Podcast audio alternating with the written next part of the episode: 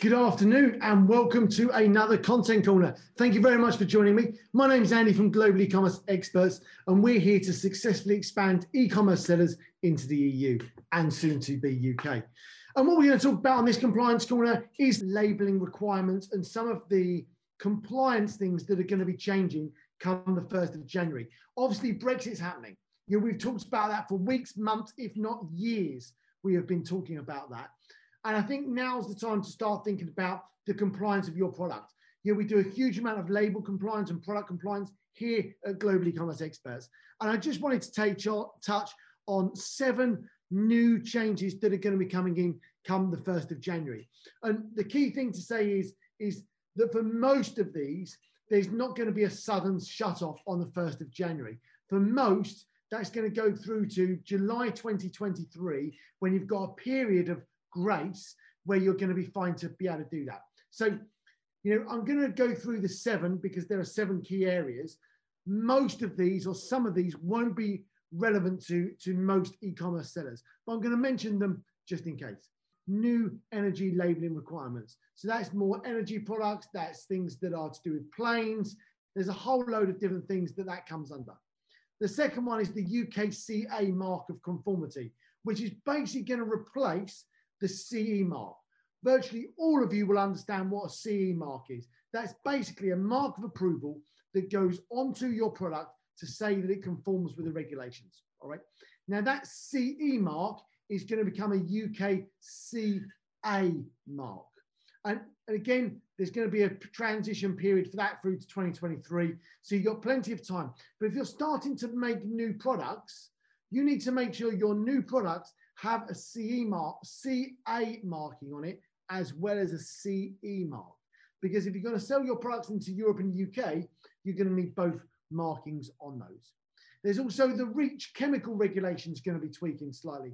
There's also going to be medical devices that are going to be changing slightly. And again, all of these things are going to be changing as we go through. What we're going to do is we're going to put a link below because I can't go through all of them. Content corners are supposed to be no more than five minutes. So we're going to put a link below to all of these different um, areas. Changing the medical device is another one. There's also going to be changes to hallmarking for jewelry, and that's going to be crucial for those that are that are you know, that have got silver, gold, and things like that. And there's also going to be changes to food and drink labeling. Now, they're basically on all of that compiled. What that means is, is that there's the EU regulations, and we are currently part of those EU regulations. So what's going to happen is the UK has already come out with some new regulations that's going to happen. And what I'm going to do is I'm just going to go through to the food and drink changes because some of that's going to be really, really important for you to understand. Now, first of all, the most single important thing that's going to change is you, you currently have to have an EU address and a food operator in the EU with your your food and drink supplements or food and drinks. Okay. What's going to happen now is you're going to need one in the UK and the EU.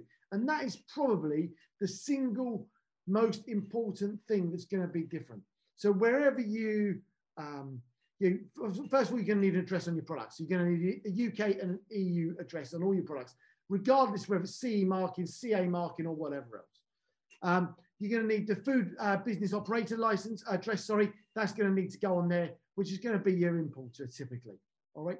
Um, and also, what you're also going to need is organics and things like that is also going to need to be registered. Now, with all of these regulations, most of them are where your product's registered. All right. So if your product's registered in the EU at the moment, that's great. But if it's in the UK in the EU, well, the UK is no longer going to be part of the EU.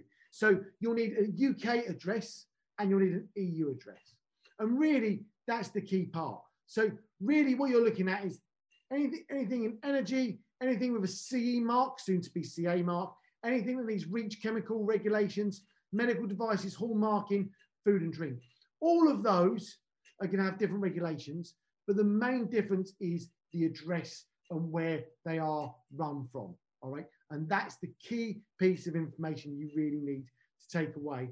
If you've got any of those, the regulations are going to be below. If you need help with addresses in the UK or the EU, obviously we can help. If you need help making sure your labels are compliant, obviously we can help. And we'd love to help you with that. Uh, but that's it from us. Hopefully that's been super useful. Um, if you need to get in contact with us, please do. This has been Andy from Global E-Commerce Experts, successfully expanding your e-commerce business with you into the EU. Thanks for your time.